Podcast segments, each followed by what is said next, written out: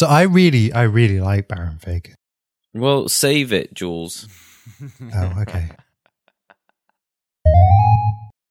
What do you guys think of the iPhone 10? Is it is it the iPhone 10? Yeah, the iPhone X, Mac OS 10, Mac OS X. That's the thing. They everyone says iPhone. It's supposed to be the iPhone 10, but it's called the X, like OS 10, I guess.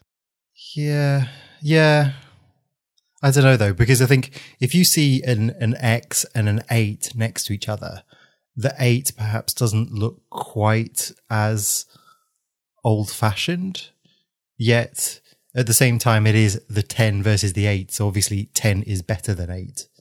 So by changing the way that they're actually displaying the numbering system, Mm. they're basically saying, you know, this is th- this one is newer, this one is better, this one is different. But at the same time, they're not saying, but eight looks incredibly out of date because it's two less than ten. I don't know. I, that, that's my guess. I, that's, that's my guess. The idea behind them skipping nine for this is that well, one, it gets puts them on a different naming band, and two, it's tomorrow's iPhone today, so they've skipped nine. Yeah, yeah. I mean, Why mean, do they do that? Why do companies? Microsoft did that too.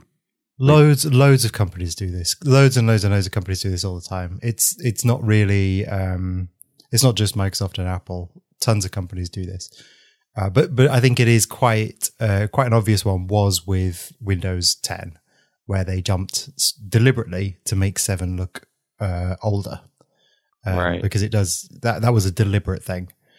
Um, and my guess i may be wrong is that um, with Windows 10, it is the idea is that 10 is going to be around for a while. So we've had multiple versions, many releases of Windows since Windows 10 came out, but we haven't had an 11. And I would not be surprised if they did another, you know, iPhone 10, iPhone X, um, after this one, because like, are they just going to have X uh, once? I, I don't think so. There's going to be like an XS or something. There's, it's going to be more than just this is the tenth one because it's. I mean, it's not even. Even if you think about the numbers, it was it. It was the first one was just the iPhone, and the second one was the 3G, and then a 4 Mm-hmm. Is that right? So the numbers aren't even. They don't even mean anything. There was the 2G, the 3G, the 3GS, and then the 4, if I'm correct. Two 2G is just the iPhone, Yeah, the original. right? And then a, and then a 3G, And then a 3G. and then a 3GS, and then a four. So really, th- those numbers don't make sense. No, I mean it's a bit of a rocky start in general, but I think I think Yeah. there's- going to be a nine though. I reckon there will be a nine of the the update. Oh god, the You- you no, they they cannot make another iPhone that looks like an iPhone six and call it an iPhone nine. They have to stop with this. I reckon they will. I reckon they'll keep that band just for just for a little bit, just to have that that the two separate, you know, Yeah. lines. It's funny to me because obviously the iPhone 8 now must be significantly cheaper for them to manufacture because they've been doing it for a very long time. Yes, I know they've improved the internals and everything else. And and the outside, to be fair. Mm. But the tooling is very similar to the tooling that they had before. The the the overall dimensions, what they're doing, they're just refining a process here. So it's just getting cheaper and cheaper every time. The six, the 6S, the seven, eight, uh, they're all the same basic design. Now, the fact that they're making another one of those, an eight, and and not calling it like a, a 7S or or a seven something else, but calling it an eight, and then also having this new one that has this new user interface and this new design. Do, are they saying that they don't fully believe in the new one? Are they? I mean, where couldn't they find a way of bringing that new user interface to the older devices? So Maybe they don't believe in it that much. I don't know. What, you mean they Tomorrow- don't believe in the the X or the ten? Yeah, I mean, with this I weird, know. I've, I've, I think the if they just had the the ten, then they would have a problem with sales and being able to deliver that many phones. If if people were to buy them, yeah, so- because obviously the manufacturing process is specifically geared to making the the six, seven, eight Yeah. style phones.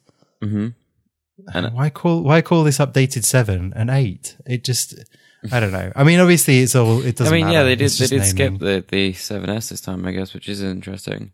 But just to just a recap on the event in general. So we started the event at the the first event at the Steve Jobs Theater, which was pretty awesome. There were some really nice shots of the the new facilities there. Did you guys enjoy that? Yeah, it does look. It does look like a, a an impressive. Uh, Very set pretty. buildings. Very pretty. Yeah, I mean, there was that shot of the staircase, which was just amazing. That I really liked.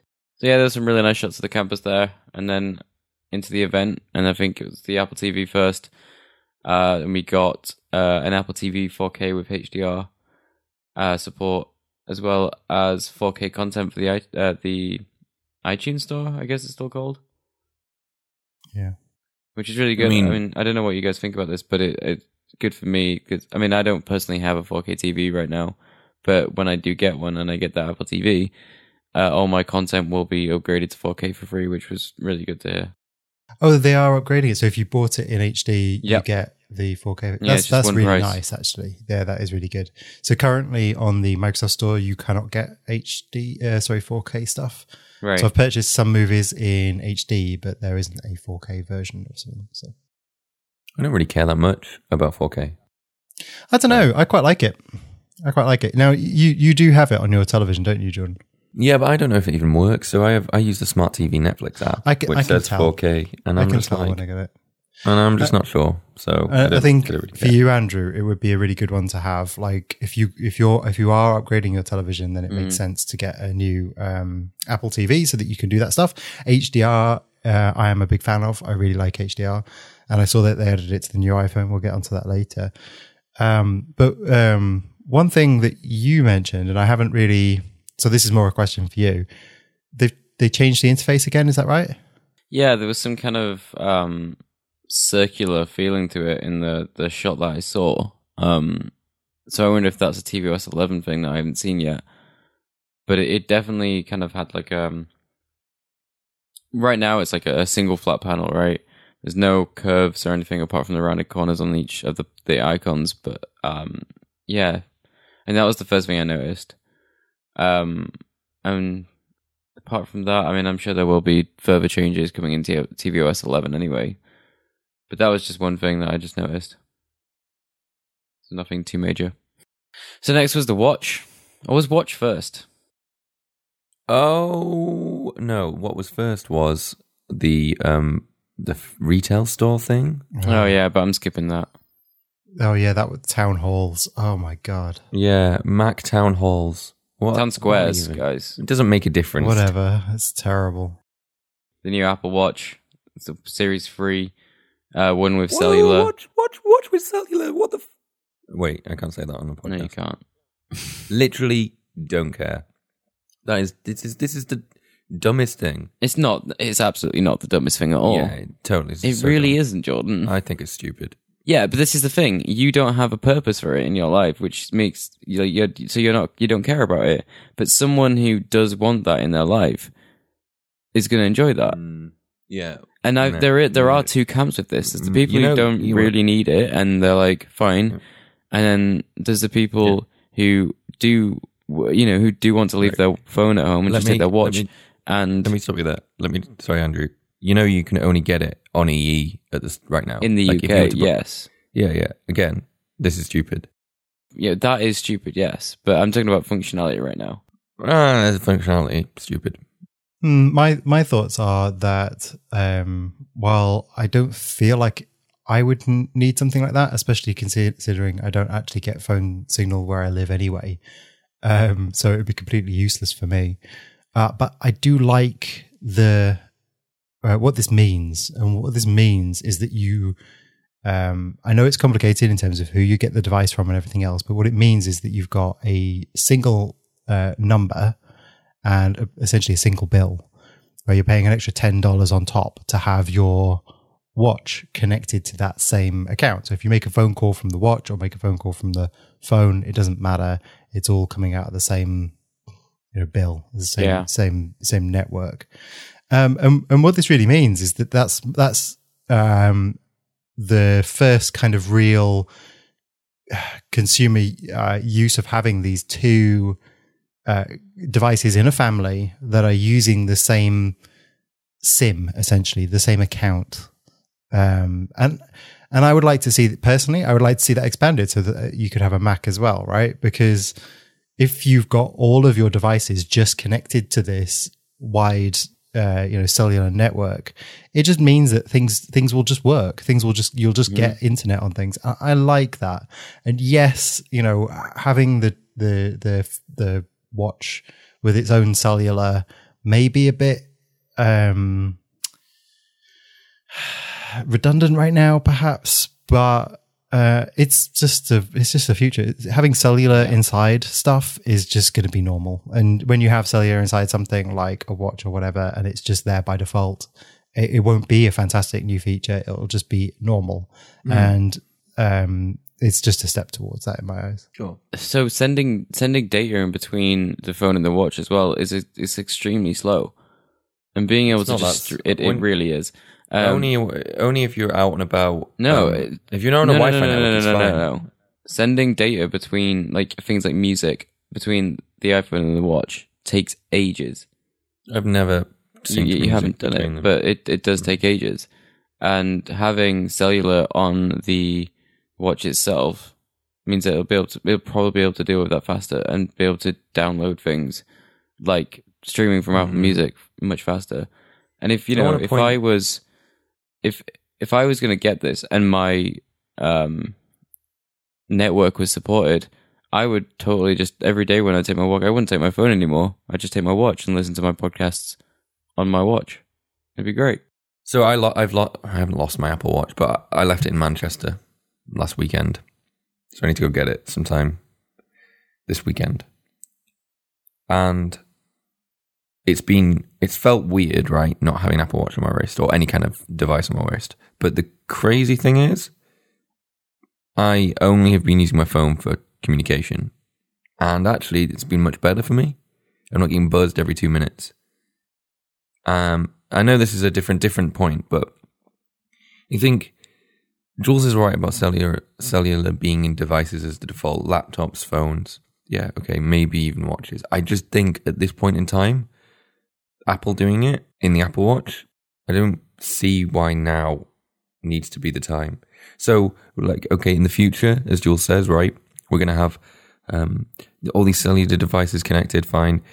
Eventually, we want a phone that is some kind of I don't know bendable OLED thing that you can just slap on your wrist, right, and then take it off and then put it to your ear, right? Is that is that not where we're heading potentially? I don't know about that, but I don't know.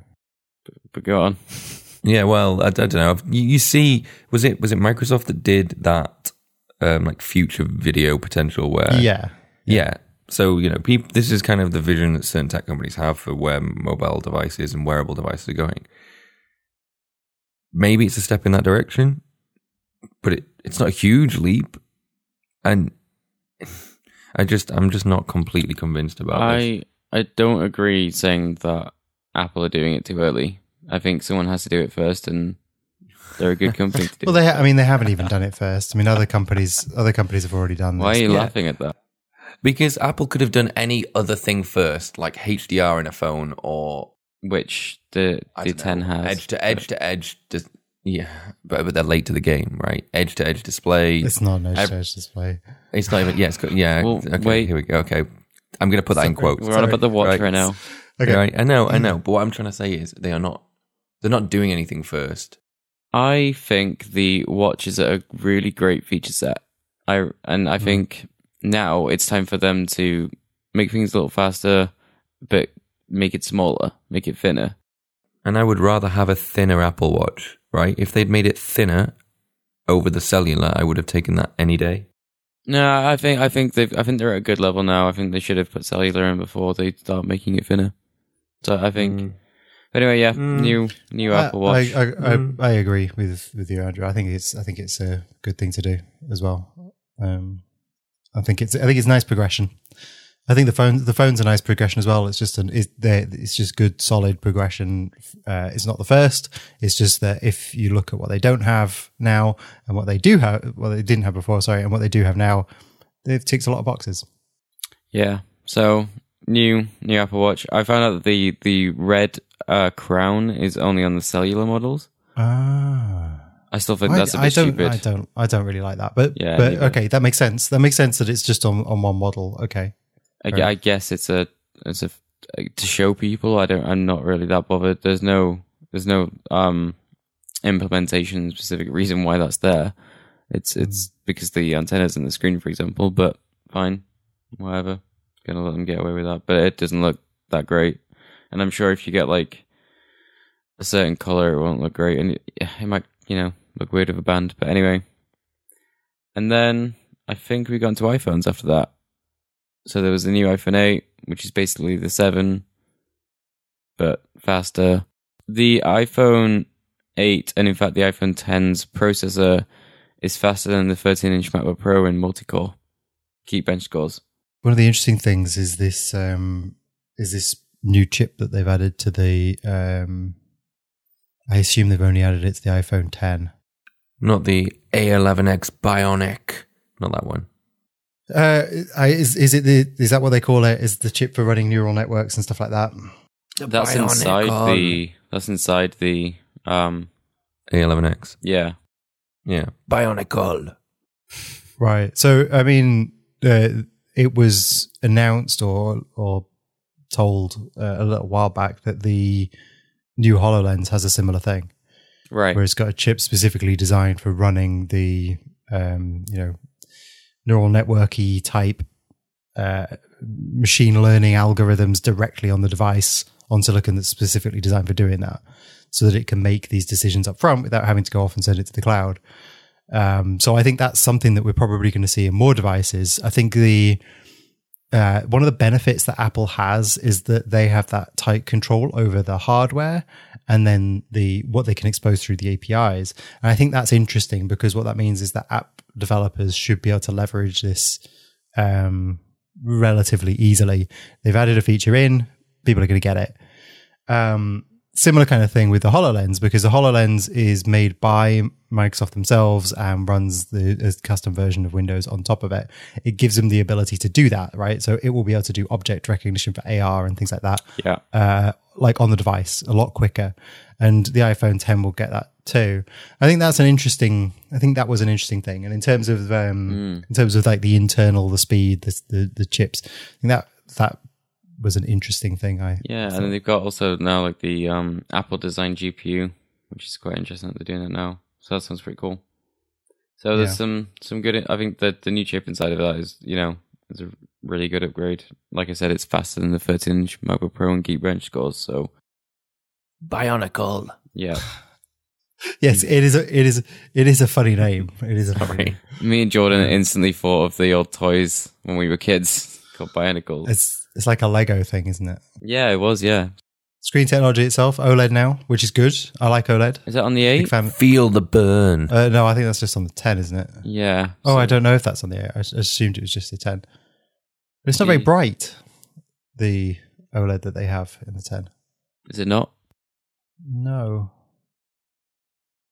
No, it's significantly dimmer than a than a Samsung or LG Right. phone. Bit weird. So that means it's going to be harder to see in daylight.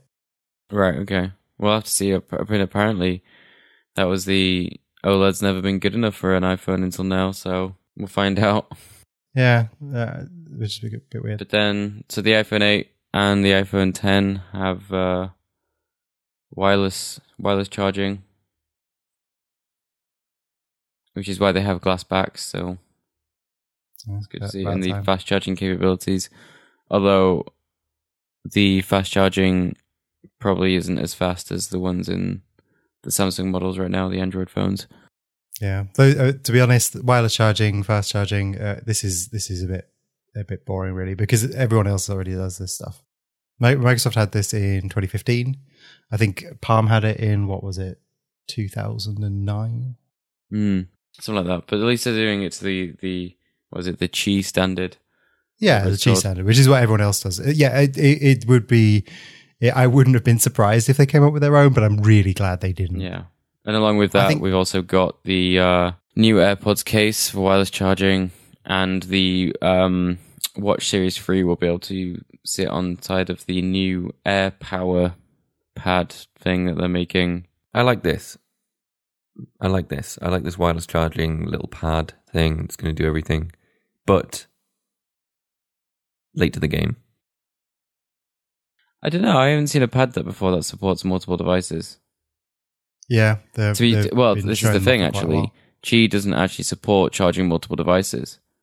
No, but other companies have ma- built them that support multiple devices. Um, we've we've seen that before. Right. The other thing is, we don't know exactly how that thing works. It, notice how that they obviously all three of those devices were next to each other. We it may only support three de- devices. It may have three separate Qi charging blocks in it, effectively. As far as I'm aware, all I know is that they they've built on top of the Qi standard to support that, and they want they want to get them to put it in.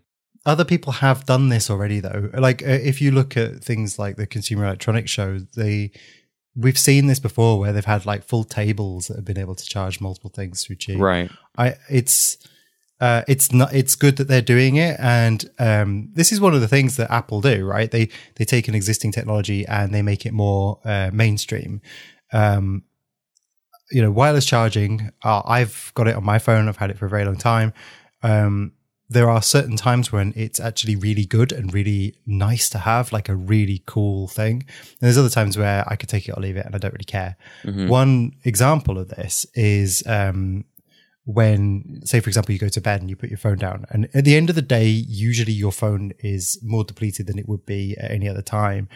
And if you want to continue to use your phone, then you can't charge it at the same time if you're using a wireless charging, right? You can't No. because you've got to put it down. And so times like that, it's just it's actually inconvenient rather than being Right. Yeah. more convenient. But when you have using it in a car, that is really nice because what it means is that you can just put it in, um, you know, like on a slot or something Mhm. i- in this particular area, and it will start charging. So there's no cables in the car. Yeah. Those kinds of scenarios are lovely, are really, really good.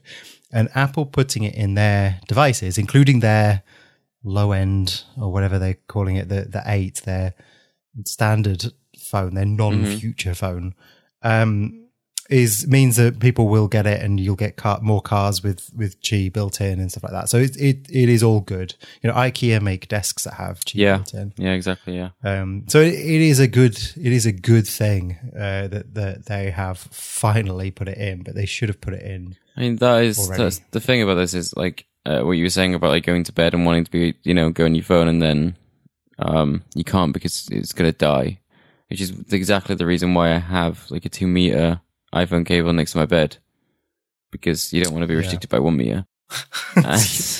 If you're too small, you, Yes. you won't be able to move much. yeah, But I reckon I'm probably gonna get this. Uh, I might, I might get this charging pad, and I um, I'll probably still the- have that that two the air cable there. not that air power uh, isn't coming out. no, until That was just a December or something like that. Oh, really? So they have actually announced a date for it.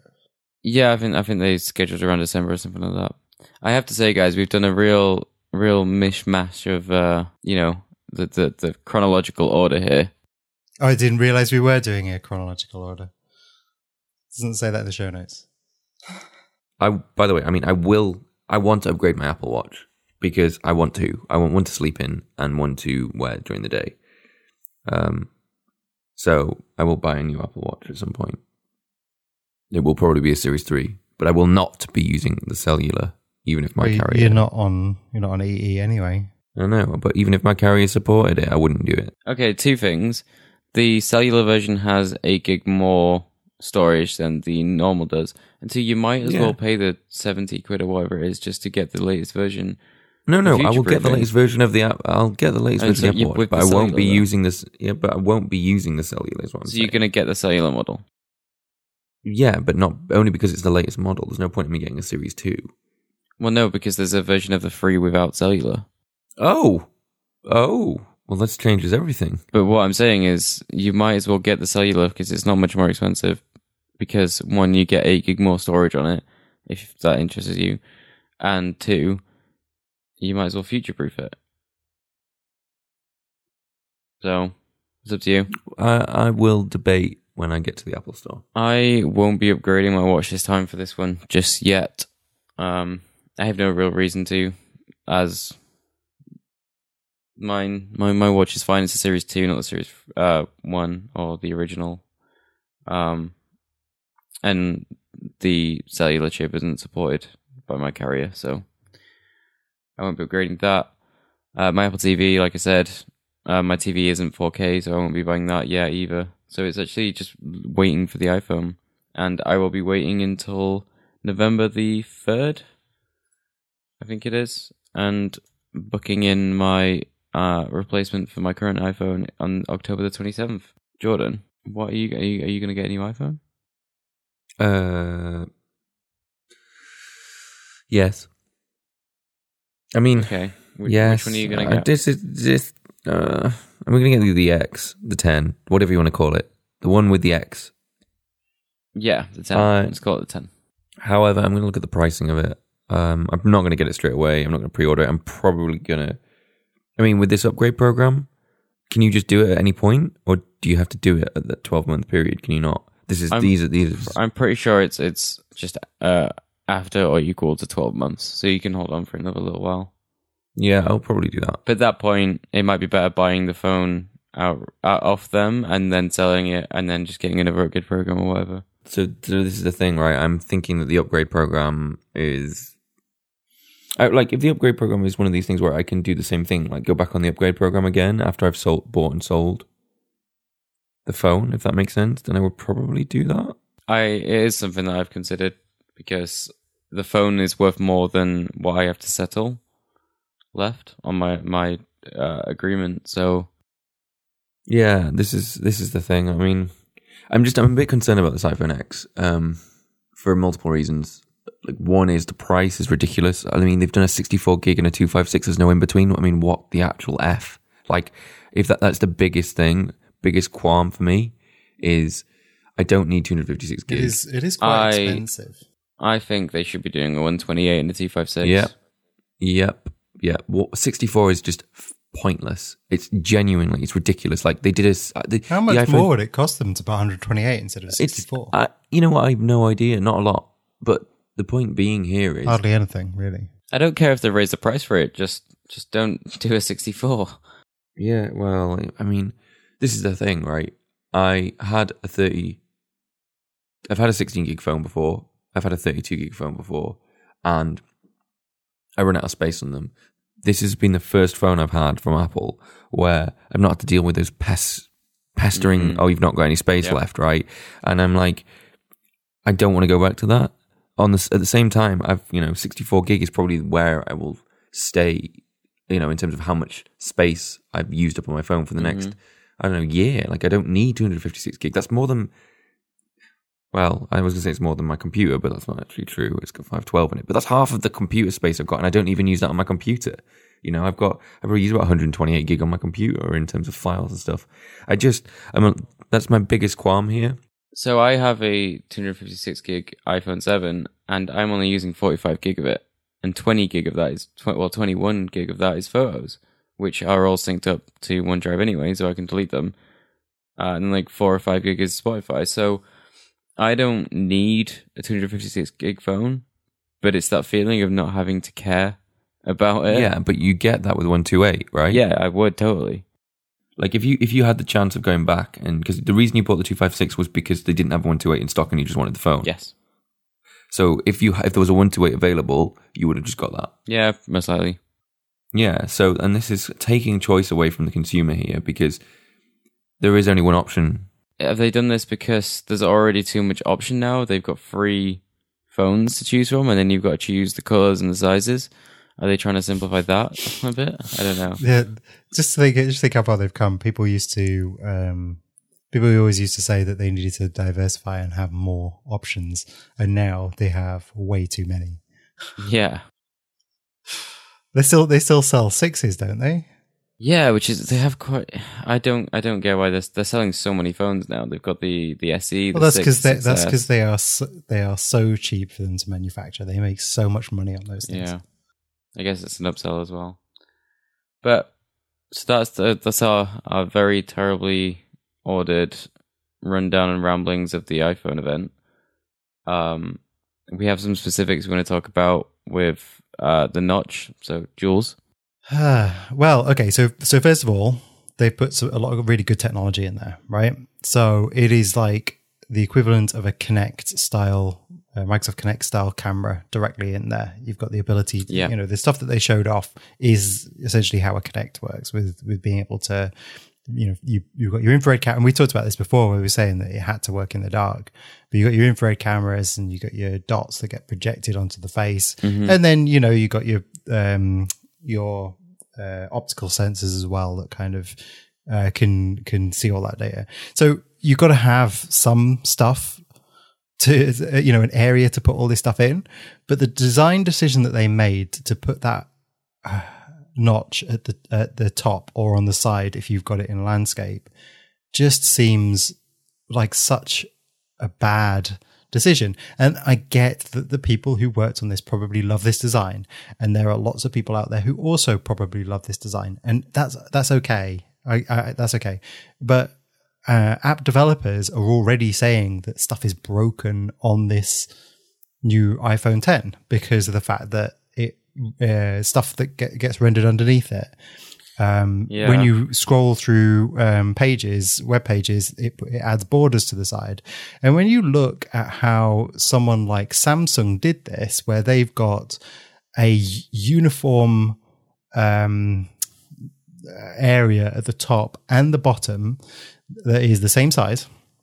So it's like symmetrical. It still looks, it's still visually very pleasing to the eye. But what that means is that they've they've uh, put uh, the screen all the way up to the edges on the long edges, and they've just on the short edges they've got uh, an area of blackness, you know, dead space where they can actually put all these sensors and speakers and microphones and everything else. With the iPhone, they've deliberately tried to make it go all the way up to the edge at the bottom as well. And uh, like when you hold a phone, who wants to go all the way down to the bottom of the screen? It just seems like a they made a decision that just doesn't make sense.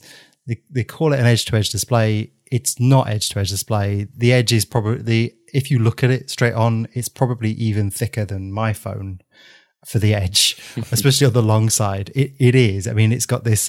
It's got the the black part where the glass is, and then it's got the silver around the outside. When you look at something like the Samsung, they they actually curve that screen around the edge. I Yeah. mean, that's the that's the one of the love it or hate it. That's what they do. You know, it does actually give you more screen and real kind of edge to edge screen. Yeah. So, uh, did they make the right decision with that notch? I don't know, but they are embracing it, right? Yeah. They are using it in all the um, wireframes, all the little cutout. They're making it so that if you see a phone that has a little notch at the top, that means it's an iPhone, right? Because everything else is just an edge to edge screen. Everything else is just a slab of glass with screen on the front. But if you've got this little bit missing at the top, that's an iPhone. And So just, if just if, on that, if we were going to have a notch, if we were going to have a notch like that, and uh, I was in meetings with people from Apple, and they basically, I, I can imagine all getting into this state where we all truly believe that this is the right thing to do. I can imagine people convincing themselves that this is the right thing to do, but it isn't. It's a very dumb thing to do. It looks stupid. They are definitely embracing the notch. Um, in fact, the um, developer guidelines are telling people not to cover it up, not to place it with black stuff, um, to use that space. But then they, they break those. Guidelines themselves in Safari. Yeah, so they do put those. They put those banners there. Um, there is actually a viewport tag you can add to get your content to fill over there by default. Why, why would you want to do that? Because then when you scroll down a page, it's going to chop stuff off. Well, you'll have to pad it correctly, is what I was going to say. Then, Oh God. Oh God. It's so, that's just so stupid. when you when you play a video, it doesn't actually go under the notch until you double tap to zoom, and it, then it fills the display. So there are some very weird, uh, you know, This this things is- of this. this is- but we'll see how it it's turns all out. totally unnecessary. Think how many hours, um, many many hours. We're not talking single digits here. That are going to be wasted of human potential in doing hacks and workarounds because Apple decided to put something that cuts out the screen. It's just very Yeah, very stupid. I think they'll definitely work to remove this over time. What the notch? The notch? Yeah, or, the, or the pro? I don't. It's, They have to. They can't leave that. there. well, let's take out Touch ID, put in a face camera, and put a, something in the screen that means that a company like I don't know Gartner are going to go. 35 billion spent on on work lost to Apple's notch. You know, it's like Jesus Christ Almighty. Oh. It is it, it is a waste of it's a huge massive waste of time. Yeah, until you just mentioned it, I thought uh, the videos. Oh God, Um, you know, I follow a few app developers um, who make iPhone apps on um, Twitter, and they're already saying that they've they've tried this out in the emulator and it breaks stuff. It's it's not just that it's not just that uh, it loads in some mode that adds a black bar. It doesn't. It just it just goes up. No, I'm just going to break stuff. So tons and tons of apps are going to have to be updated. Now, thankfully for the Apple App Store, they have this uh, power um, whereby the app developers will make changes and they will keep it fresh. Um, when you look at something like, um, and I, you know, the the comparison is the literally the other end. I'm sure um, Google have something in the middle, but on Windows Phone, you've got applications still in the store that were built for Windows Phone 7 and just haven't been updated because they still work, and people just don't bother. They're just like, eh, I'm just leaving it in the store as it is. I'm using the old design language doesn't matter. You don't get that as much on the iPhone because the developers are more likely to update it because I think there's this you know, Apple changed stuff. They added they, they added flat design or whatever, and then people go, okay, well, I'll update all my stuff to support that. And this is a similar kind of thing where now they're gonna have to go, oh well, actually, I need to now rejig the, my UI so that I don't render stuff up here anymore. And maybe maybe while I'm at it, I'll add these new big titles and the new typeface or whatever else is is different and Yeah. the, the latest And suggestions from just just on the just on like the corners and the the edge to edge. uh, I can't say that now. Apparently, um, just that's right. The corners are rounded, and they're so deeply rounded that some people are getting worried about designing apps for for um those top those top uh, well those those corners because you can't Yeah. put something now where you used to be able to that was you know centered on sorry aligned correctly on that corner. Yes, and we've seen this in their own um, the uh, interface guidelines. Uh, I I wonder if we can we can probably find some screenshots, but there's um, some of their own guidelines that show alignment of the clock, and then they have Yeah. a title underneath it, and then they have um, you know the back button, the kind of uh, I can't remember what you call that. It's like a navigation helper, whatever you, whatever you call that area at the top. That's sometimes a back button and sometimes isn't. That guy, um, that guy's like aligned as if you took if you drew a line straight up and it hit a point in the curve, and you go, yeah, that's about halfway for this curve. And same with the clock, it's just like, oh well, it's about halfway here. And because of the shape with the, um, if you take like the left hand side, and obviously it's mirrored as well, you got this one really kind of strong, deep curve on the left, and then you've got a different shaped curve on the right, and a little curve in between. So you've got this really kind of weird shape that you have to deal with. How do you visually center stuff in that, especially when you're being told specifically that you cannot or you should not black it out by by just not rendering anything up there? It's very very strange. It is a very strange decision, and I it it, it makes me wonder. Um, it makes me wonder if, like I say, that people were in those those uh, meeting rooms and all manage to convince each other that it's a good idea when because you know what Apple's like they're super secretive. They they don't really go out of their you know little bubble. But I think I think somehow they've kind of they've all convinced themselves that this is a good idea and taken away. And this is a you know a bit of a, a sad point really. They've taken away the the touch ID to facilitate this Yeah. and touch ID was great Well, all right. So just before just before we get into that, because there's something I want to mention about that. Um, just to recap, what the iPhone X is is the the new iPhone that you know is a new 5.8 inch Super Retina display with an OLED screen. They did get rid of Touch ID and added Face ID. Uh, they have vertical dual cameras on the back instead of the uh, horizontal ones. What else is, Well, did they, add? didn't- I mean, they didn't have dual cameras on the because it's the, They have dual cameras on the, Plus. on the plus. Yes. but this isn't a plus, is it? No, this is kind of similar to the size of uh, This is a smaller phone than the phone that you guys have now. yeah, so the normal one, yeah. Uh, there's the A11 Bionic chip, the dual um, image stabilization cameras in the back, faster GPU and CPU and all that kind of stuff, you know, typical stuff. Wireless charging, Face ID. They removed Touch ID from this model, and they now do um, unlocking via facial detection. Face facial detection or face detection? Which one do you say? Do you because it's anyway. So yeah, uh, on stage, Craig Federighi had an issue with unlocking the phone with Face ID. Um, everyone thought that was a problem with Face ID's technology. However, it wasn't. The phone was actually in a state in which you have to enter a pin before it enables Face ID. So, Yeah, for example, when you restart your Mine does phone, the same thing. before you use Touch ID right now, you have to enter your um your your pin basically. So everyone's he's kind of slandering Apple or Craig for this. Uh, Oh, I don't not- think so. I mean, it wasn't. It wasn't a technology fail. It was a demo fail.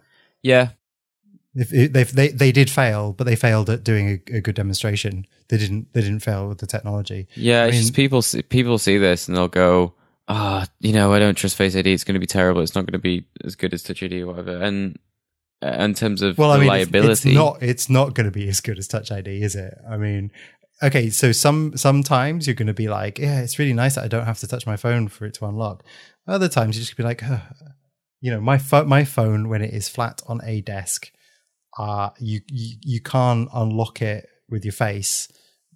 uh, When it isn't pointed at you, you have to have it in your hand, pointing at your face, and you have to give it your attention. You know, you have to actually look. You have to look at it. You have Mhm. to actually give it your attention. And so that's there's going to be plenty of scenarios where that's worse. There's going to be some scenarios where it's nicer. Um, and and you know having stuff like Touch ID and Face ID are really really good because they they uh, lower the entry point for security. And I think a lot of people, I mean, for us this seems bizarre because you know we've we've we've all got you know passwords and Touch ID and stuff on our phones. yeah, Um, but tons and tons of people out there don't even have a passcode or a pin or anything like that on their phones. So having it an easier way of being able to secure the phone is a good thing, right? Mhm. But um, the reason why you know you enter in a pin first thing when it starts up is uh, the the having your face as a password is a stupid idea. Um, it's it's nice as a second factor, but it's it's it's not a password. That's your username. Your face is your username, not your password. So you're only logging in with one factor, which is why you need to enter in a pin to start up. yeah, Because at least you know for that session. Yeah. If you were to turn it off, and I think it's now got this SOS mode where you can press it five times. yeah. Which is what I think it actually Um, went into. Yeah, so you can you can do that kind of thing, but the, but you know really the uh, and I love it on my Surface Book, but it's but the Surface Book is pointing at you. It is a device that has been it's like sat on a base that is pointing a screen upwards, facing towards you. It's not something that you uh, that has no kind of stand and is sometimes flat on a desk and is sometimes in your hand and is sometimes you know it, it, um, upside down or or whatever, or you know, landscape. Sometimes Yeah. portrait. Um, it's it's it's a lot more. Uh, I think it's a lot more controlled with it with with the Surface Book. I, I I'll love to see what they do, or like what the the the new iPhone's like and how well it performs. But I just think that Touch ID was so nice. And it's such. I am such glad shame. that uh, I have my watch to pay for things because I don't want to be put using my phone to pay for something, then have to like lean over the card reader. I'm glad I don't have to do that. And there is a those really there's a petrol station I go to that has those really annoying um, contactless readers on the side of them. Imagine imagine having to put your phone sideways and then like turn your head to its side to try and get it to read to authenticate. That'd be terrible. You don't well, need to do it at well, the you same wouldn't time, need to. Yeah, no, you need to just kind of hold the phone up and go, I'm going to pay with Apple Pay. It goes, okay, go on, then put it next to the reader, and then you do it. Is that the case So- though? Because right now, you yeah, have the to- Touch ID yeah. works in the same way. Touch ID works in the same way. Right. If I double tap on my like card to pay, pay with Apple Pay, it says, you know, put your fingerprint on. It goes now, put it near the reader. Right, I, thought- I thought it five. was at the same time as actually going through because I've never actually used it. I've always used my watch for it. No, no, it's fine. Um, but it's really funny. Andrew was buying a parking like ticket, paying for his parking, and this machine, like it was basically just a huge hole in the machine, and we just watched Andrew just put his whole wrist in this huge hole, and we were like, "What the hell are you doing?" And he was, "I'm paying for my ticket." And I was like, "Jesus Christ!" Well, luckily the, the the new phone is smaller, so you can actually fit it into those things. There's like a four by four inch uh, block he- with a card but reader he had to put it in like it. diagonally, and it was like you were like, oh, I don't know. It's And funny. It was like the- he had a shield, and he was shielding it. Yeah, and the, the card reader's on the right hand side of that inner block. So you have to bend your wrist back towards your like inner arm and then shove it in there and try and just get it to like read it. It's it's not fun, but it does work eventually.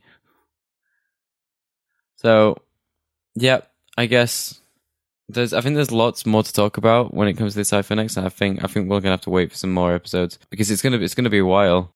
I've got one last thing that I want to mention. Okay, one more thing. Um, in, and it's a similar, yeah, it's a similar thing to to your bit about um, Craig's uh, Face ID mess up, where other people are, are, are complaining about it.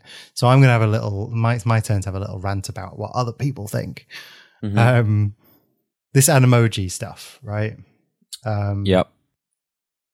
I saw a lot of people dissing it and saying, what you know, what is what what's technology coming to? We have these unbelievably powerful computers with all this amazing technology crammed into it, and we're using it to create animated poo faces, right?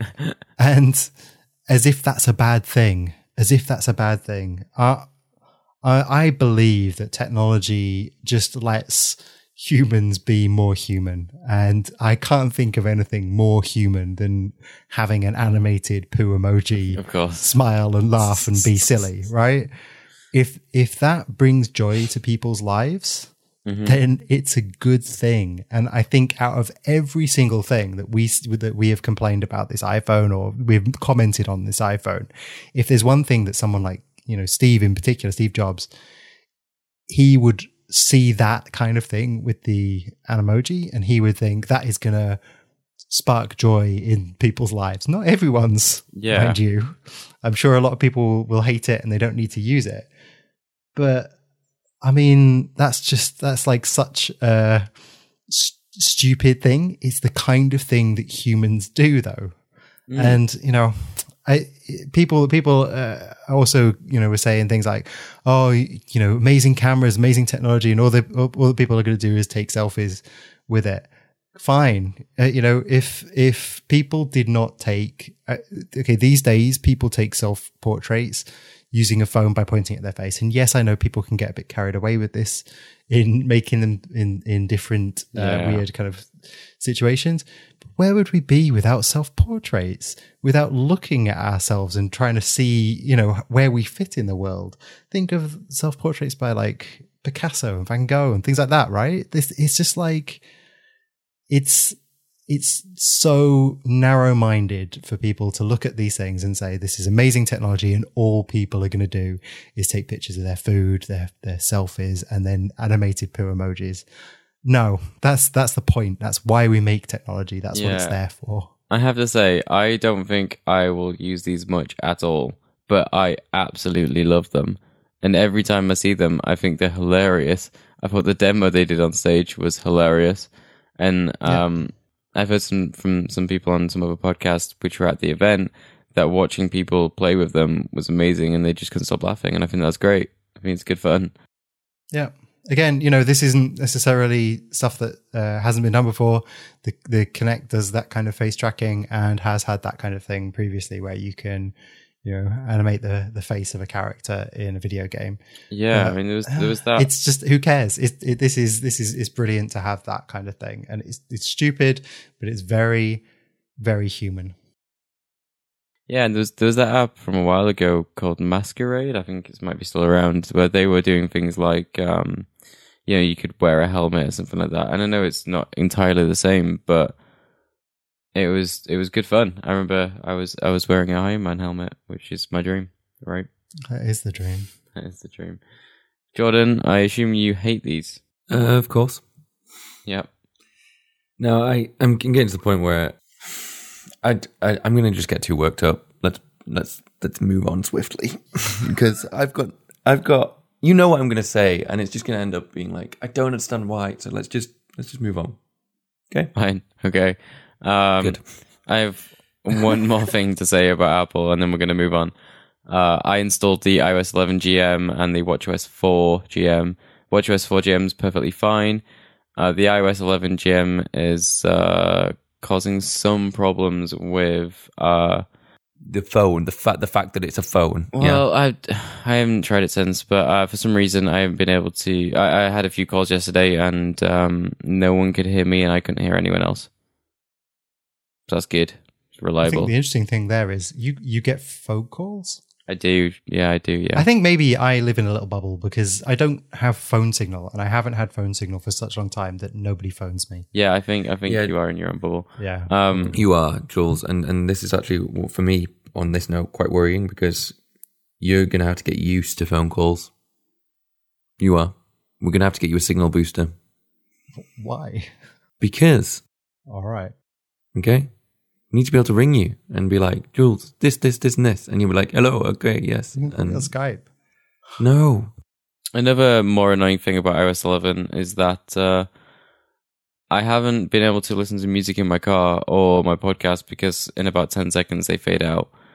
Um, the interesting thing is that Spotify and Overcast no longer have the correct integration with the uh, Control Center uh, widgets.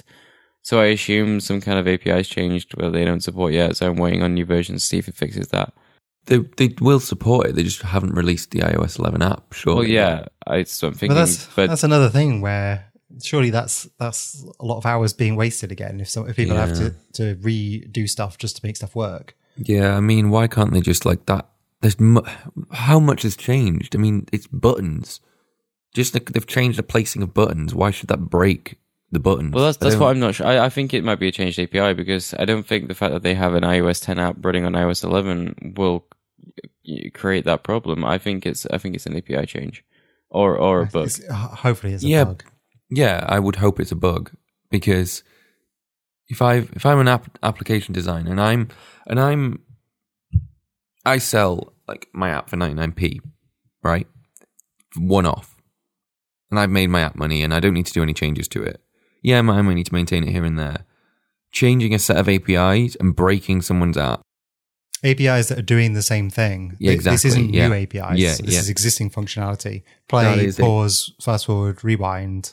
Yeah, It's the same that is- same thing. Yeah, that is a stupid, stupid way of going about it. in in this case, I'm glad that um these apps are still being developed and are happily paid for. So uh, hopefully they'll get fixed. Well, yeah, but but that's you, and, and and and you were saying hopefully it'll get fixed. I mean, it will get fixed. It's Spotify for God's sake. But um, I just feel like, what's the point? You know, we we've we've always had this this agreed shared ideology of you want to make it easy for developers. If you're a developer, you write code for the developers, right? You want to make it easy. That's why we write abstraction layers and why we have nice interfaces why yeah okay fine things do have to change. I get that right? There's but for something so straightforward and basic as, as buttons that do play and pause and display the song title i just think they're doing it wrong. Yeah, I, I mean, I, I I guess I do I do hope this is a bug because uh, this I hope so. build is a little bit buggy. Like, uh, go you go from one app to another, and then you go back to the original app, and it'll have frozen in a in a, just like a picture. Uh, so there's a couple of bugs. Uh, it's just a bit bit of a crappy GM it's to be bit- honest. Yeah, I've it's never bit of a had this shame, with a. GM. And those are very um, popular apps. Like, surely you would think that they would have a testing lab where the devices just run the most popular apps all the time Mm. and make sure they work, right? Yeah, 'Cause but that's uh, what Microsoft This do. freezing isn't just with uh, any uh, with these apps. By the way, it's with every app. With the Messages app, it froze the other day on me. So Yeah, that's that's very strange. I'm hoping there's going to be like a ten point, uh, sorry, eleven point one coming out very soon. maybe um, maybe it's something to do with this file system change that you got, right? Because it as part of the upgrade, doesn't it upgrade your file system? That's been running since iOS ten point three, which Oh, has been sorry. perfectly. So it's not. okay. So I'll, I'll then. yeah, yeah, Jules. Uh, but yeah, I, I'm hoping there's going to be an upgrade to the iOS 11, like, like 11.1 or something like that, because it's not very reliable right now. Uh, but the watch is doing great.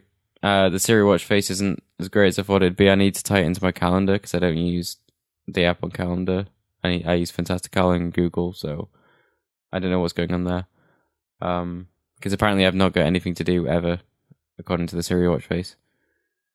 So, yeah, I mean, I don't really use much on the watch, um, apart from the watch faces, notifications, and the fitness stuff. The fitness stuff is interesting. They've they've added open goals, which is uh, basically before you before when you were doing a a workout, you had to set a goal of say twenty calories or thirty minutes or whatever. Now you can just have an open goal, which is interesting. So I've been Oh, so that. you can just you can just say I'm just going to do yeah, X." just track it. I don't care what I get. Cool. Yeah. Oh, that's good. Yeah.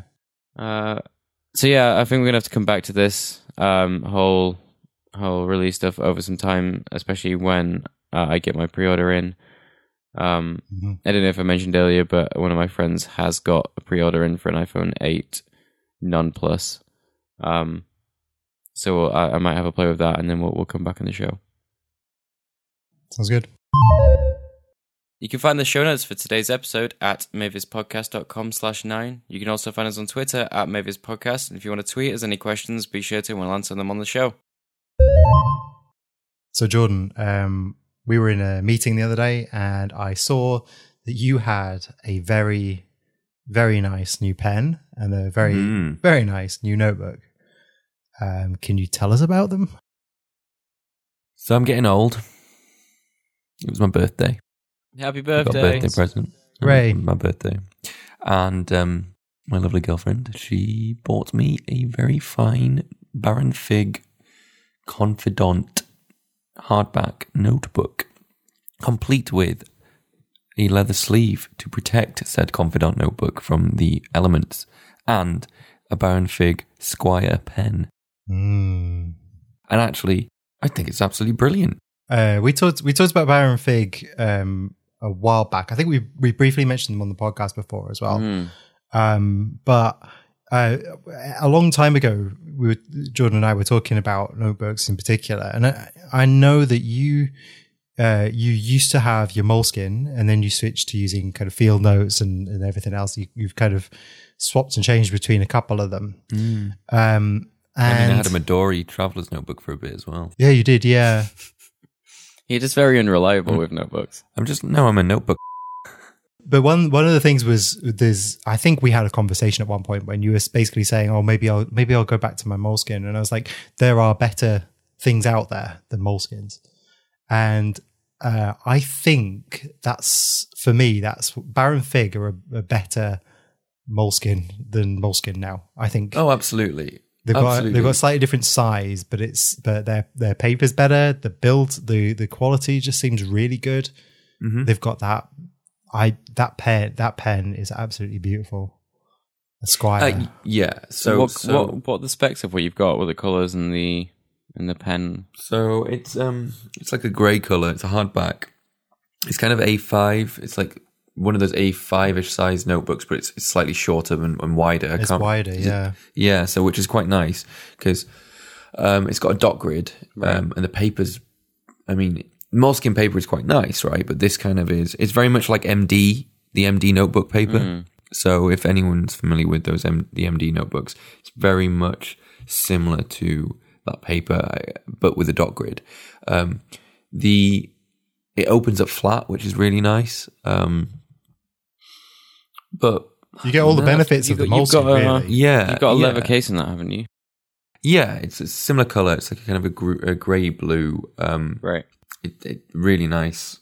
I mean, I think so. For me, going back to the whole Moleskin comparison, they Moleskin books are much cheaper, right? hmm Which, but you know, with this Baron Fig Confidant, I've kind of ditched all notebooks for this one now. So I, I literally emptied out my field notes into my archive box. Uh, that Moleskin that I was using is now in the box too. Um, I was I was recently using my you know my new um, LT three uh, that Jules got me. Was that an LT three? It was, wasn't Yep. it? Mhm. Um, and so one thing that kind of really struck me with this Squire pen is the ink that comes with it is the is Baron Fig branded ink. Now, who makes it? We don't know off the top of our head. My guess was that it was Schmidt, but I'm not sure. Mm. And I, uh, you know, pen wise, pen to paper, it's a ballpoint, but it feels like fountain pen ink. hmm It, it it it writes like fountain pen ink, but it dries a little bit quicker. So it feels more like kind of a gel. mm, Oh, not a gel ink. That's not really. I don't know how how would you describe that, Jules? Like fountain pen ink. It's quite free flowing. Yeah, so it's a, it's a rollerball ink. Yeah. It's a there's a it's a liquid ink inside it. Uh, it's really it is a really really nice feel. I I believe it is the same as the um as the Schmidt refills. I it's my understanding that's what it is, and generally that's considered to be one of the best of that particular type. It is a it uses a I think it's a G one size refill. Um, personally, I don't have many of these, but this is what uh, what gets called a Parker refill often. here. Yeah, it, it's it's a Parker refill. It looks so, exactly so like a Parker. you could get you could put anything in it anyway, but the one that it comes with, I believe, is a Schmidt, and I think that these are generally considered to be some of the best ones. And you, uh, there are a lot of companies out there that do the that um, that use this particular one. Um, I think actually Moleskine might use it as well. The same the same type of ink. Um, I've never tried, but it's yeah, really the- really lovely. An amazing thing actually is if you could compare the Squire pen with the Moleskine pen. I mean, it's night and day. The Squire the Squire pen is absolutely beautiful. It's it's beautifully machined. It's got like a twist at the end. It's, got it's this- like the MacBook Pro of pens. yeah, it's it's it's absolutely beautiful. And then the in comparison, the Moleskine one was just like a, a really weird squared off plastic thing. It's very strange, and you're just like, well, that's the difference between the two companies. I think. Um, Yeah, def- definitely. I mean, the the only problem I've had is I forget to close this pen. So I forget to put it in its, you know, twist it and, and make the, the pen nib go up inside the pen, right? yeah. So I put it in my bag and I've had to kind of like ink leak central. So my bag is like covered in ink internally now. It's my own fault, obviously, because I'm I'm used to not I'm used to having like a Jetstream Prime ink, which is very Yes, because it's not- it's like a, a hybrid, so it's not going to just leak out because this is a liquid. exactly. and, and so with I'm a with a liquid, if you if you put it next to a fabric, um, the liquid will transfer. That's just how it works. That's how liquids work. It will transfer into the material that it's uh, in contact with. Uh, they do actually do a little leather case for the Squire pen, by the way, just so you know. Well, I'm thinking about putting it in my little leather case. I got, uh, you know, one for everyone. That one from Japan. Oh yeah, It's just that I don't really Oh, know yeah. which which to replace. Um, so yeah, I mean, my bag's covered in ink. Unfortunately, it's stained. But you know, as is life, yes. um, well, things have to have character. As I'm- say, Well, yeah. I will. Um, I will probably ask you about this again because I know you haven't had it a very long time yet. So I'm gonna. I'm gonna give you a little bit longer to, um, to to, you know, really get used to it because obviously, the, you know, the the leather case takes a little while to wear in. You've got Yeah, um, that's that's a, the only a thing. notebook takes a while to kind of get its own feeling, and obviously with the with the pen, um, you know, you get used to it. So I'll, I'll probably ask you about it again in the uh, in the future. But I'm I'm really pleased actually to to get a good look at some of this uh, Baron Fig stuff because I've been following them for a while, and for some reason I just haven't. And the problem is that I tend to I, I like notebooks, and um, uh, the Baron Fig one has actually been on my wish list for a while. I just haven't got around to it because, quite frankly, I don't know how I would use it. I don't know how it would fit in with my system. And when I start looking at my system for 2018, I might look at uh, uh, you know trying different things. But they actually do some other accessories and other bits and pieces as well. And I think that basically Baron Fig came to, they started with a Kickstarter and they basically came to the industry uh, with new ideas. They're a new company.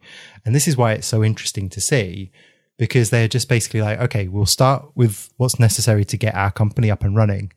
They, they treat it like, um, similar to software. They say they, they treat it similar to software because what they do is they will iterate on it.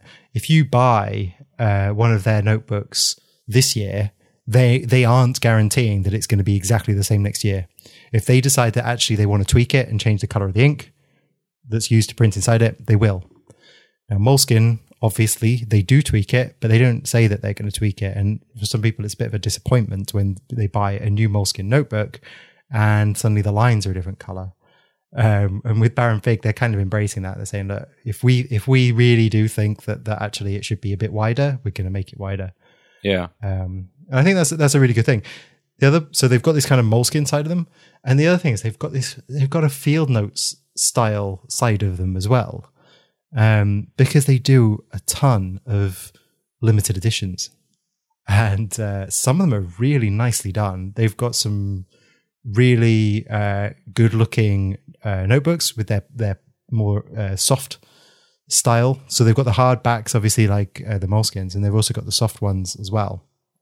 Um, and they've got all these crazy designs um, that they do. They've had limited edition versions of the pen as well. Uh, I don't think they've had a limited editions of their pencil yet. They've got a standard pencil too, not mechanical, just a standard wood case pencil.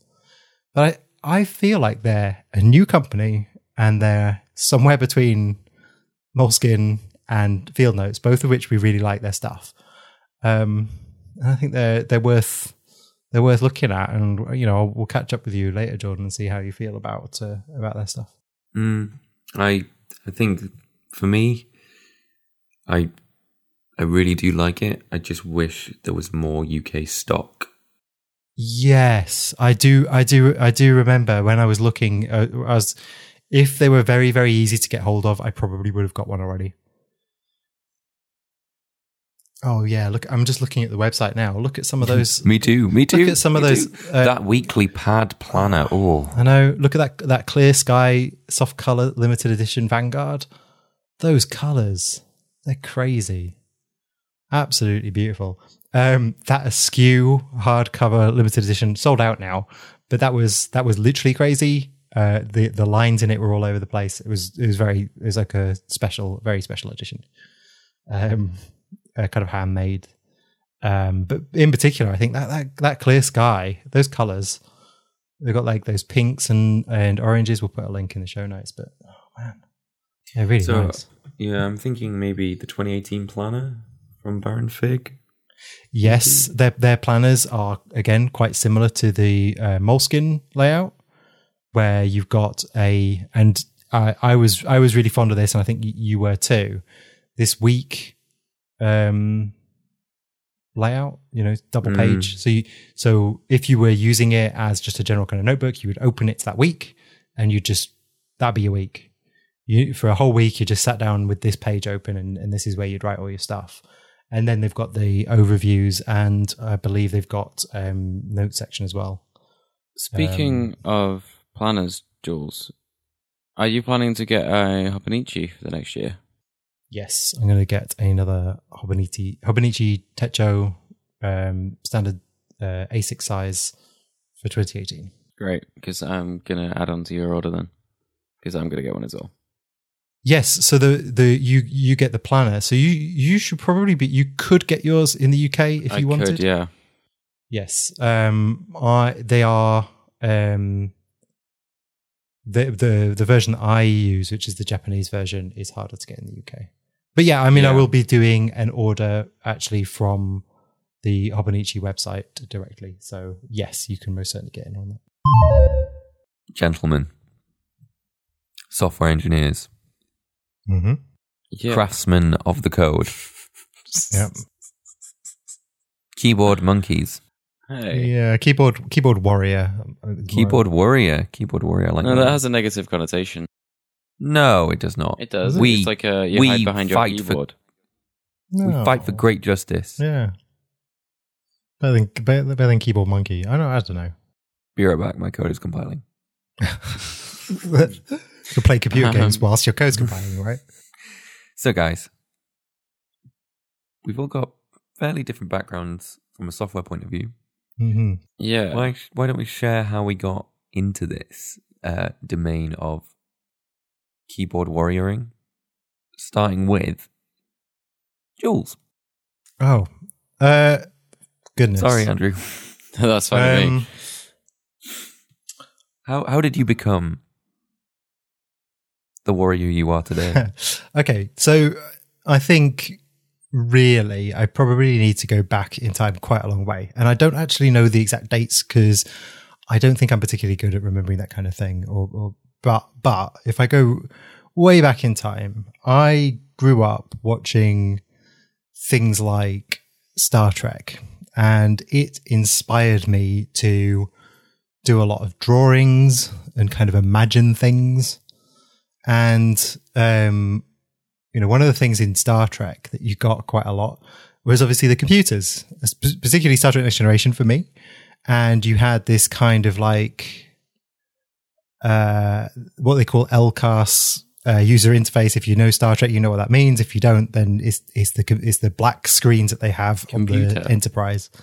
Yeah, yeah, the voice as well, but it was harder to draw. I mean, I always thought about the voice, but it was harder to draw that. And what I would do is I would draw a lot of starships, and um, and I would also think about what the bridge would look like, and I would I would draw a lot of user interfaces, and I also ha- you know physically like I had um so that was all kind of stuff that I'd seen on television, and physically I liked watches, and I used to combine the two in my uh, on pieces of paper with pencils. And I, I do have some old sketches somewhere, probably hidden in my parents' loft.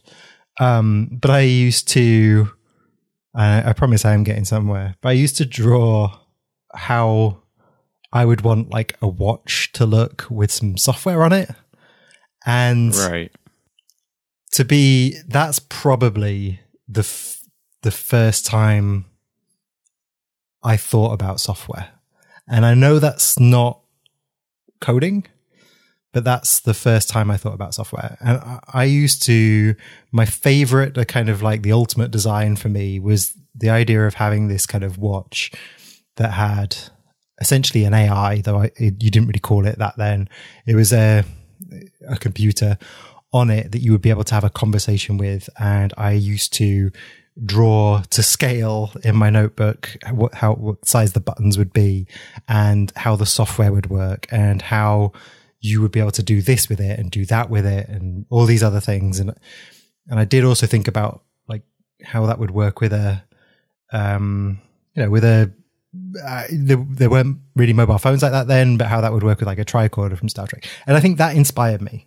And um you know, growing up, I got access to a number of computers and, um, you know, I always thought of computers as being this kind of thing from Star Trek. And then the real computers that I actually got my hands on were not quite as impressive. Um, I had a, a Commodore 64 and then, um, an Acorn, uh, an A3010, I think it was. Um, and, you know, I, I did try to make stuff on these, particularly on the Acorn. I tried to mess around and make stuff. Um, and, you know, from there, it kind of progressed to spending more time on the internet. Uh, I was particularly interested in Windows, and I managed to get hold. The first time I really had a go at coding was managed managed to get hold of a copy of Visual Basic.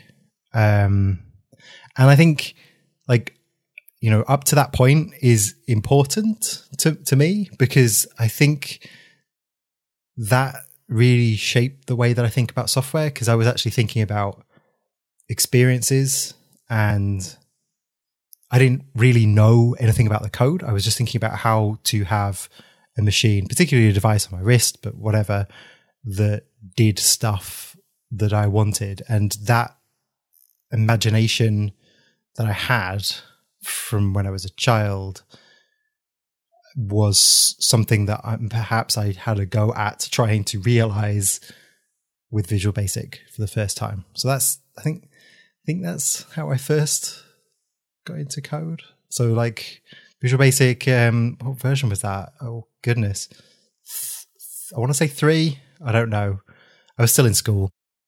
I that story is like completely different to mine. Um, I don't really know why specifically I, I got into it. Um, I knew, I was always interested in computers and messing around with you know things, and I was, I guess, what you would say, some kind of pro user at that age. You know, just more than the average person knew of how to use a computer. Um, and I actually started out making Windows applications. That was in VB6 and VB.net. Easy screenshot. Yeah, was one of them. It was a good one. Started basically making. Um, oh, actually, this goes back further. A long time before that, you uh, when I was a kid, you had things like Piczo, and um, Don't know what You that know. is. Piczo. it was a kind of like a social media thing for making your own page slash website that went huge, and like people would make their own Piczos, or like kind of like MySpace profiles or whatever. It was interesting. Uh, and I did that, and the reason why is something so stupid. Um, I used to skate. A couple of us used to skate, and we wanted to put like videos and pictures and stuff on the internet. Um, so we did that, and I and I kind of built that, and it was one of those sites where you didn't write much code, but you wrote bits of HTML or whatever. And then, uh, yeah, started making Windows applications, and then wanted to start showcasing them, making websites. So I did that, um, and it kind of just sped on from there. Really, um, like I, said, I always wanted to create stuff. If it was, you know, when I was a kid, it was Lego or something silly, or moving my room around into Oh, Le- Lego. Lego configurations sure. of that I'd like. Um, so yeah, I, I started early, um, around eleven or twelve. Uh, Windows apps, making websites, freelancing, and then on to, to working in agencies and things like that. Yeah, your answer was much deeper than mine was.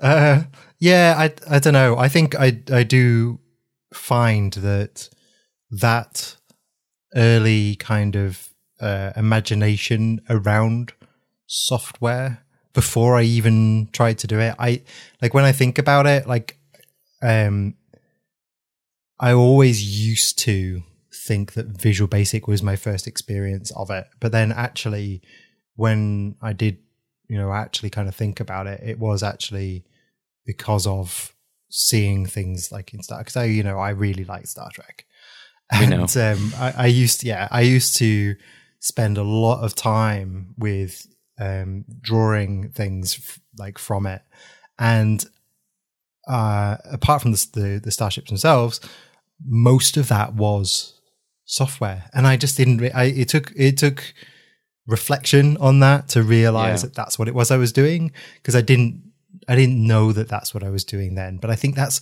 that's why I had this kind of like this passion for software because I had it for such a long time. Um, and uh, by the way, I looked, I did just do a quick check, and it was the first version of Visual Basic I used was was Visual Basic three, but I think I used it on Windows ninety five because um, I remember the Visual Basic three logo. Uh, but but Visual Basic 4 was the version that came out in 95 and I had that as well. Um, it wasn't until because because you used Visual Basic.net, wasn't it? No, so uh, I used VB6, which was not Right. .NET, and then, but I also used VB.NET and C Sharp.NET as well. Yeah. So it wasn't until um it wasn't until I until I was working. So I it was the 2000 um very very early 2000s that I started with the .NET framework. So as soon as as soon as the .NET framework was out, basically I'd re- I'd read about it beforehand, but I was I was still using Visual Basic 6 at the time. And um and I did switch to VB7 and then eventually C sharp um, basically as soon as as soon as they came out. It was very very early in the the days of the .NET framework. But I never I never really touched a C before then. I went from went from Visual Basic classic Visual Basic to Visual Basic.NET and then quickly to C Sharp. Um, so there Yeah. wasn't really a C or a C plus plusy type. My uh, my introduction to development and software engineering was very. It was, just like I have an overall sense of creativity, and if it wasn't, you know, making websites and making applications, it was building ramps and uh, making things out of Lego or configuring my room and making things to make uh, my room work in certain ways. You know, uh, whatever that may Mm. be. So it wasn't anything like cognitive in the sense that I wasn't like thinking about software and interactions and things like that. It was just I wanted to create something and I would try and find a way to do that Yeah. and make it I'll- work well. Uh, and I imagine Jordan's going to have another very deep cognitive uh, introduction to his development world. I suppose. Uh, I it started when I was in primary school, kind of year three or four. So I'm kind of been. I didn't really know how old that would have been, but I was like taking stuff apart when I was really really young. And we're talking kind of seven years old. My dad used to have lots of old computers. Um, and I got an old Macintosh PowerPC 8600 when I was about seven, eight. Um, I my first, well, it basically had a PowerPC processor in it, right? And when OS 10 originally came out, I really wanted it to run on that PayPal PC. Let's just say I bricked the whole thing trying to get it to run. This is me as a seven year old. I was like trying, to, and I, and obviously, I at that point in time, I didn't really comprehend instruction instruction set architectures and how you know this operating system just would not run on this processor. Mm-hmm. So I bricked the computer and then took it apart, and then you know that was me. Um, so I always I always loved kind of just building stuff, taking stuff apart, mainly electronics. I just was fascinated by it. And when I was in primary school, um, I played. This is funny because it relates to something we we we uh, we talked about, which is RuneScape, right? Mm. RuneScape was around back then, and we, me and my friend uh, Simon at the time, uh, played RuneScape, and we just thought, how awesome would it be if we could create our own version of RuneScape? We could we could just give ourselves millions of GP and all the swords. we wanted all the swords. So actually, my my first step into software properly was was actually game development, and um, it, let's just say it didn't go very well. um, so if you can imagine, kind of being in primary school, my first, uh, I guess, IDE was actually called Fusion. From Oh, right, yeah. back then, it was Macromedia. Yeah, Macromedia. Yeah. And uh, so I built this kind of. My dad, he was a graphic designer, but he did a bit of website stuff. So he gave me access to like FTP servers that I could then run a domain on and stuff like that. But I could never really work out how RuneScape worked. From I knew it w- was written in Java in some form because it ran a Java applet. Yeah, it's very obvious about But that. I, y- yeah, because it said booting up Java, Yeah. the Java runtime, and I was like, oh, I really want to do this.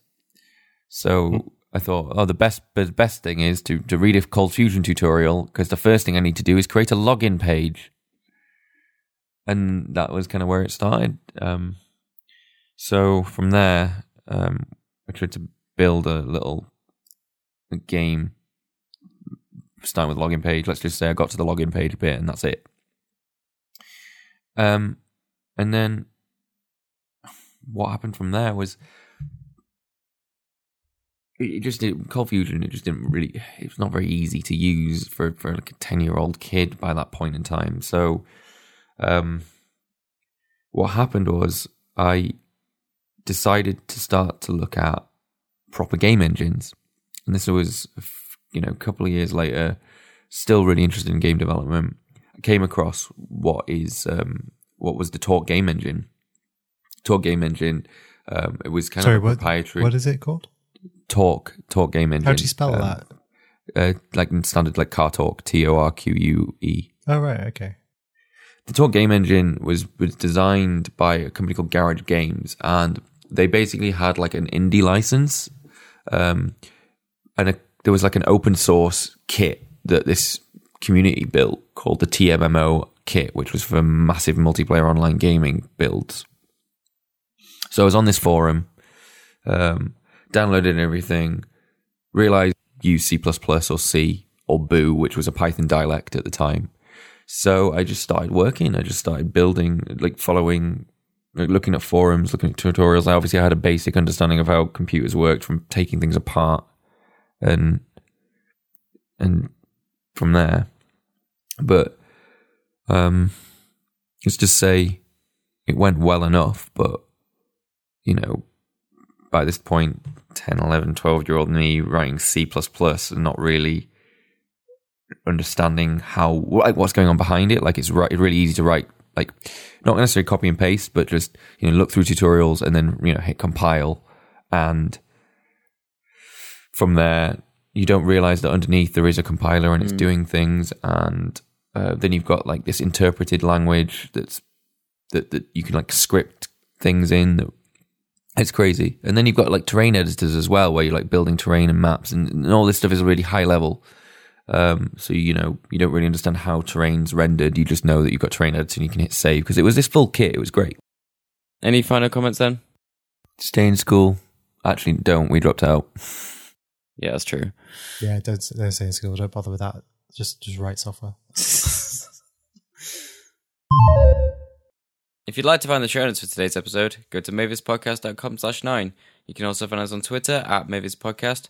You can find me on Twitter at Andrew Halfway. You can find Jordan on Twitter at Jordanismfire and Julian on Twitter at Julian K. Be sure to send us any questions over Twitter and we'll answer them on the show.